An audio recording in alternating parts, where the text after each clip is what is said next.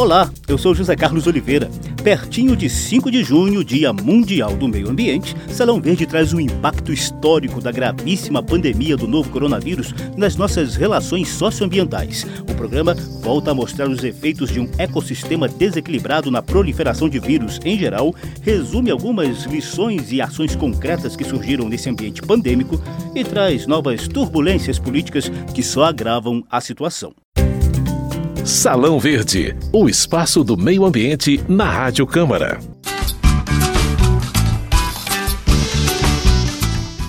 5 de junho é o Dia Mundial do Meio Ambiente. A data é comemorada desde 1972, quando chefes de Estado do mundo inteiro se reuniram pela primeira vez para debater temas ambientais. O encontro foi promovido pela ONU, a Organização das Nações Unidas, e ocorreu em Estocolmo, na Suécia.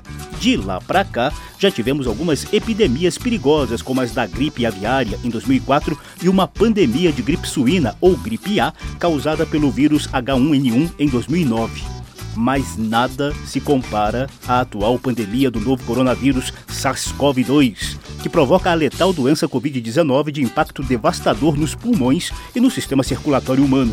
Os primeiros casos foram detectados em novembro de 2019 na cidade de Wuhan, na China. Hoje são milhões de infectados no mundo inteiro e centenas de milhares de mortos. Era uma tragédia que até bem pouco tempo estava lá longe, na China, Itália, Espanha, Estados Unidos, mas que agora bate às nossas portas. O Brasil faz parte do novo epicentro mundial do coronavírus. Nos últimos meses, Salão Verde tem ouvido especialistas para tentar entender a dinâmica dessa pandemia. O presidente da Sociedade Brasileira de Virologia, Fernando Spilk, nos explicou que a devastação ambiental está diretamente ligada à proliferação de vírus em geral. De forma genérica, o meio ambiente ele é o definidor de como a gente vai ter a introdução de doenças emergentes, doenças novas nos seres humanos ou a própria manutenção. Para que as pessoas tenham uma ideia, 80% das doenças que atingem seres humanos já circularam em animais por volta de 60% das doenças é, que hoje nós temos, doenças emergentes, a gente vê uma clara relação com impacto ambiental. Provavelmente o que ocorreu é a degradação de hábitats, diminuição de espaço para espécies e uma aproximação de alguma espécie hospedeira natural ou de uma segunda espécie que também sofre um primeiro surto daquele agente chegando próximo aos humanos. Então, toda vez que nós adentramos um, ambiente, destruímos hábitats e fazemos com que as espécies não tenham uma circulação adequada, um espaço para viver, nós promovemos que essas espécies selvagens acabem tendo surtos, né? a transmissão de um determinado vírus e desta amplificação, desta atividade aumentada do vírus na natureza, em algum momento fortuito de caça, de consumo, de utilização dos animais como animais de estimação ou de exibição, a gente fica exposto então a esse, esse novo agente. A gente também ouviu a consultora da Sociedade Brasileira de Infectologia, Eliana Lima Bicudo, sobre esse mesmo tema.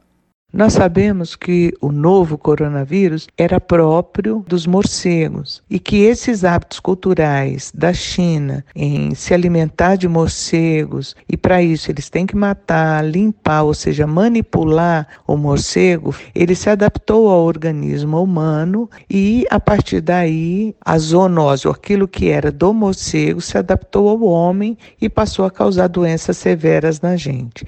Isso é bastante comum. A própria febre febre amarela, ela é uma zoonose. A leishmaniose também são zoonoses que já estão muito bem adaptadas ao homem, causando doenças. Então, isso já é de conhecimento, muito mais pela proximidade e, no nosso país, pela invasão das nossas florestas. E para que não restassem dúvidas sobre essa relação do meio ambiente desequilibrado e pandemias, o programa foi buscar os estudos da virologista Ana Cláudia Franco, especialista em microbiologia ambiental e pesquisadora da Universidade Federal do Rio Grande do Sul. À medida em que o ser humano invade um local e causa sua degradação, perturba aquele ambiente ali, perturba outras comunidades, inclusive comunidades de plantas, comunidades de insetos, comunidades de animais mais complexos, de mamíferos, de aves, ah, a gente acaba interferindo nessa relação entre os micro-organismos e esses outros hospedeiros e, eventualmente, nós acabamos nos expondo, então, ao contato com esses micro-organismos. E nessa situação, situação é que a gente vai ter então o surgimento das doenças emergentes. Salão Verde. Ainda em clima de instabilidade e indefinições, Salão Verde registra essa histórica Semana Mundial do Meio Ambiente em meio à trágica pandemia do novo coronavírus. Para o meio ambiente, a única coisa aproveitável desse período pandêmico é a queda considerável dos poluentes do ar diante do necessário isolamento social e da redução da atividade econômica. Por outro lado, o avanço recorde do desmatamento na Amazônia Legal nesses primeiros meses de 2020 já acenderam o sinal vermelho quanto ao risco de queimadas futuras na estação seca amazônica, já que a lenha e a folhagem derrubadas agora vão alimentar as fogueiras de daqui a pouco. No Brasil, como muitos já sabem, as queimadas florestais são determinantes na emissão de gases do efeito estufa. Mas neste momento não há dúvida que, com menos carros, menos ônibus, aviões e indústrias emitindo gases, todos os centros de monitoramento da qualidade do ar registraram bons ares nos principais centros urbanos do país. Salão Verde ouviu o chefe da previsão do tempo do Instituto Nacional de Meteorologia, Francisco de Assis, que apontou a redução de poluentes medidos pela Organização Mundial de Meteorologia durante a pandemia. Como houve é, uma diminuição bem considerável sobre os automóveis rodando nos grandes centros e médios centros, não só no Brasil, mas no, no globo como um todo, os estudos feitos agora recentemente pela Organização Mundial de Meteorologia mostra uma redução na emissão de carbono na atmosfera algo de 6%, principalmente com dióxido de carbono. Gerente da CETESB, a Companhia Ambiental do Estado de São Paulo, Maria Lúcia Guardani também nos falou dessa redução de poluentes na maior metrópole brasileira e das lições que ficam para o período pós-pandemia. Todos nós esperávamos por ter uma redução da frota para poder sentir o que seria uma redução dessa poluição.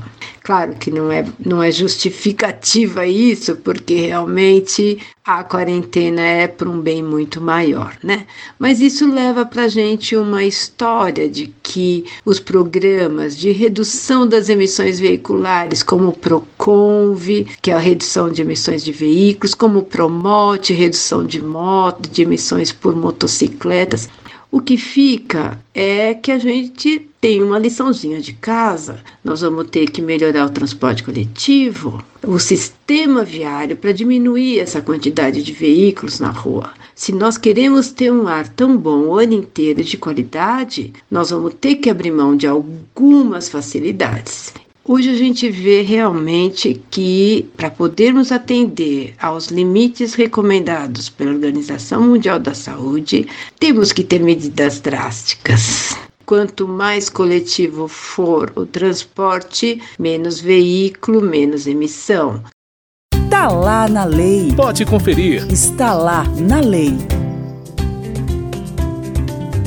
Nesse aspecto de lições para um mundo pós-pandemia, a Maria Lúcia Guardani, da CETESB, nos falou da necessidade de planos efetivos para se reduzir ao máximo possível a circulação de veículos nas grandes cidades. O foco está no transporte coletivo e, no caso das pequenas e médias distâncias, no privilégio à caminhada, bicicleta, patinete, skate e outras formas menos poluentes pois acaba de virar lei um novo prazo para que as prefeituras tirem do papel e coloquem efetivamente em prática o Plano de Mobilidade Urbana. Quem nos conta é a jornalista Ana Raquel Macedo, uma das idealizadoras desse nosso programa Salão Verde. Os municípios brasileiros ganharam mais tempo para elaborar os planos de mobilidade urbana. O texto tem origem uma medida provisória editada pelo governo, mas que durante a votação pela Câmara e pelo Senado foi modificada pelos parlamentares. Pela lei, o plano deverá ser elaborado até 12 de abril de 2022 para cidades com mais de 250 mil habitantes e 12 de abril de 2023 para cidades com até 250 mil habitantes. O município que não tiver plano no prazo fixado somente poderá solicitar e receber recursos federais para mobilidade urbana se for para aplicação na elaboração do próprio plano, como explicou o relator da proposta na Câmara, deputado Gustavo Fruit, do PDT do Paraná. Muitos municípios não têm gente, não tem estrutura para contratar pessoal e não tem recurso para contratar algum tipo de assessoramento. Então, apesar de já ter feita a quinta prorrogação desse prazo, a maior parte dos municípios não apresentou o plano municipal. Mesmo aqueles que fizeram o plano diretor acabaram não fazendo o plano municipal. Então, o objetivo agora, qual foi? Dar um prazo para que os municípios possam apresentar o plano e a novidade é que os municípios poderão receber recurso, aqueles que não tiverem próprio e justificarem, poderão receber recurso para realizar o plano. A nova norma altera a lei de mobilidade urbana, que até então estipulava que os planos de mobilidade urbana deveriam ser aprovados até 12 de abril do ano passado. Levantamento feito pelo governo em 2018 apontou que somente 5% dos municípios possuíam planos de mobilidade urbana. Os planos devem contemplar assuntos como transporte público coletivo, circulação de carros e pedestres, acessibilidade para pessoas com deficiência e integração do transporte público com o privado. O plano será obrigatório para os municípios com mais de 20 mil habitantes e aqueles que integrem regiões metropolitanas, regiões integradas de desenvolvimento econômico e aglomerações urbanas com população total superior a 1 milhão de habitantes. Também será exigido das cidades integrantes de áreas de interesse turístico, incluindo cidades litorâneas que têm sua dinâmica de mobilidade normalmente alterada nos fins de semana, feriados e períodos de férias em função do fluxo de turistas. Da Rádio Câmara de Brasília, com informações da Agência Câmara, Ana Raquel Macedo. Está lá na lei. Pode conferir. Está lá na lei. O Dia Mundial do Meio Ambiente, comemorado em 5 de junho desde 1972, é o tema do programa de hoje. Geralmente a data propicia uma semana inteira de celebrações pelo mundo afora. Já passamos por outras pandemias em anos passados, mas nunca essa data havia ocorrido num período tão trágico de mortes e indefinições quanto ao futuro. Mais do que nunca, essa Semana Mundial do Meio Ambiente será marcada por reflexões e reparações de danos do passado. Mas se não bastasse a pandemia, tivemos a revelação de polêmicas estratégias do ministro do Meio Ambiente, Ricardo Salles, para simplificar as regras ambientais. Para isso precisa ter um esforço nosso aqui, enquanto estamos nesse momento de tranquilidade no aspecto de cobertura de imprensa, porque só fala de Covid, e ir passando a boiada e mudando todo o regramento e simplificando normas. Agora é a hora de unir esforços para dar de baseada a simplificação regulatória que nós precisamos, em todos os aspectos. Mas tem uma lista enorme em todos os ministérios que têm papel regulatório aqui para simplificar. Não precisamos de Congresso. Que coisa que precisa de Congresso também, nesse fuso E que está aí, não, não vamos conseguir aprovar. Agora tem um monte de coisa que é só parecer caneta. Parecer, caneta. Sem parecer também não tem caneta, porque dar canetada sem parecer é cana. A fala do ministro recebeu críticas de organizações socioambientais e ex-ministros da área. A Frente Parlamentar Ambientalista divulgou nota de repúdio e o coordenador do grupo, deputado Rodrigo Agostinho, do PSB de São Paulo, disse que os parlamentares não vão ceder um milímetro sequer na defesa da biodiversidade no Congresso Nacional. Ex-coordenador da Frente Ambientalista, o deputado Alessandro Molon, do PSB do Rio de Janeiro, também comentou a fala polêmica do ministro. É uma reunião estarrecedora. Salão Verde.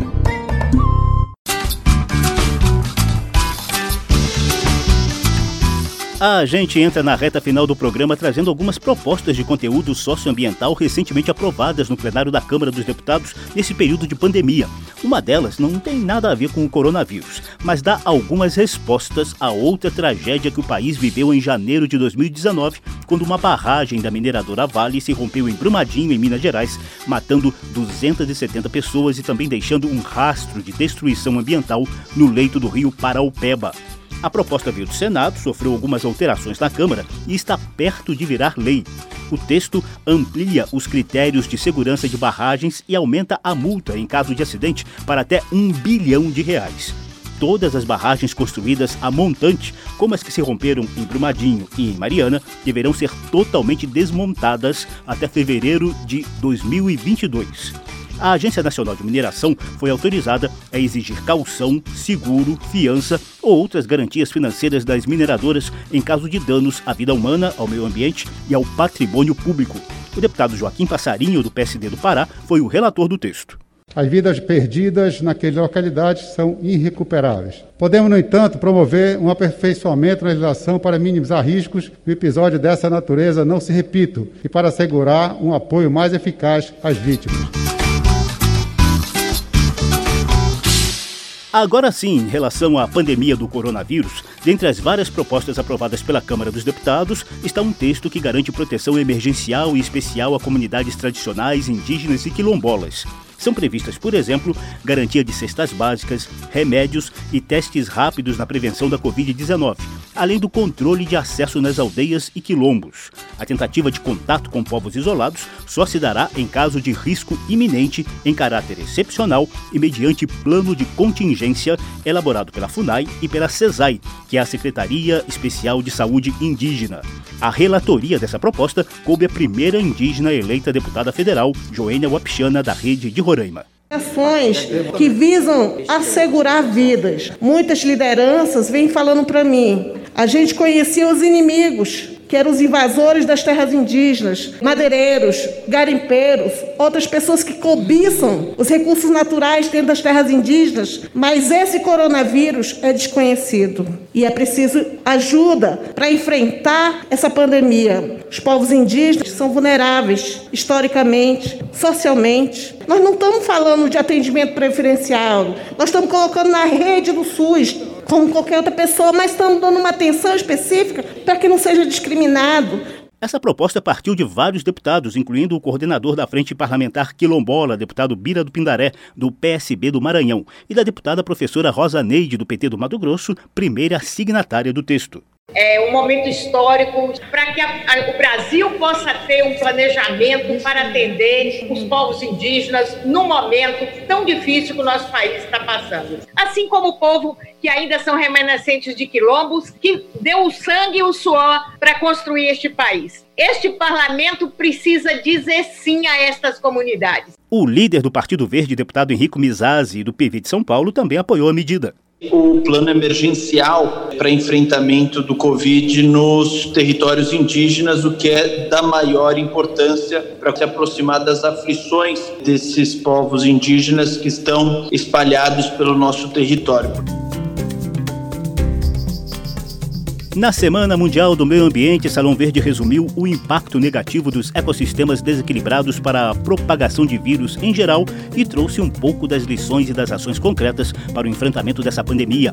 Desde 1972, quando 5 de junho foi estabelecido como Dia Mundial do Meio Ambiente, o planeta não vivia uma pandemia tão grave e trágica. O programa teve produção de Lucélia Cristina, edição e apresentação de José Carlos Oliveira. Se você quiser ouvir de novo essa e as edições anteriores, basta visitar as páginas da da Rádio Câmara na internet e nas redes sociais e procurar por Salão Verde. O programa também está disponível em podcast no agregador de sua preferência. Obrigado pela atenção e tchau. Salão Verde, o espaço do meio ambiente na Rádio Câmara.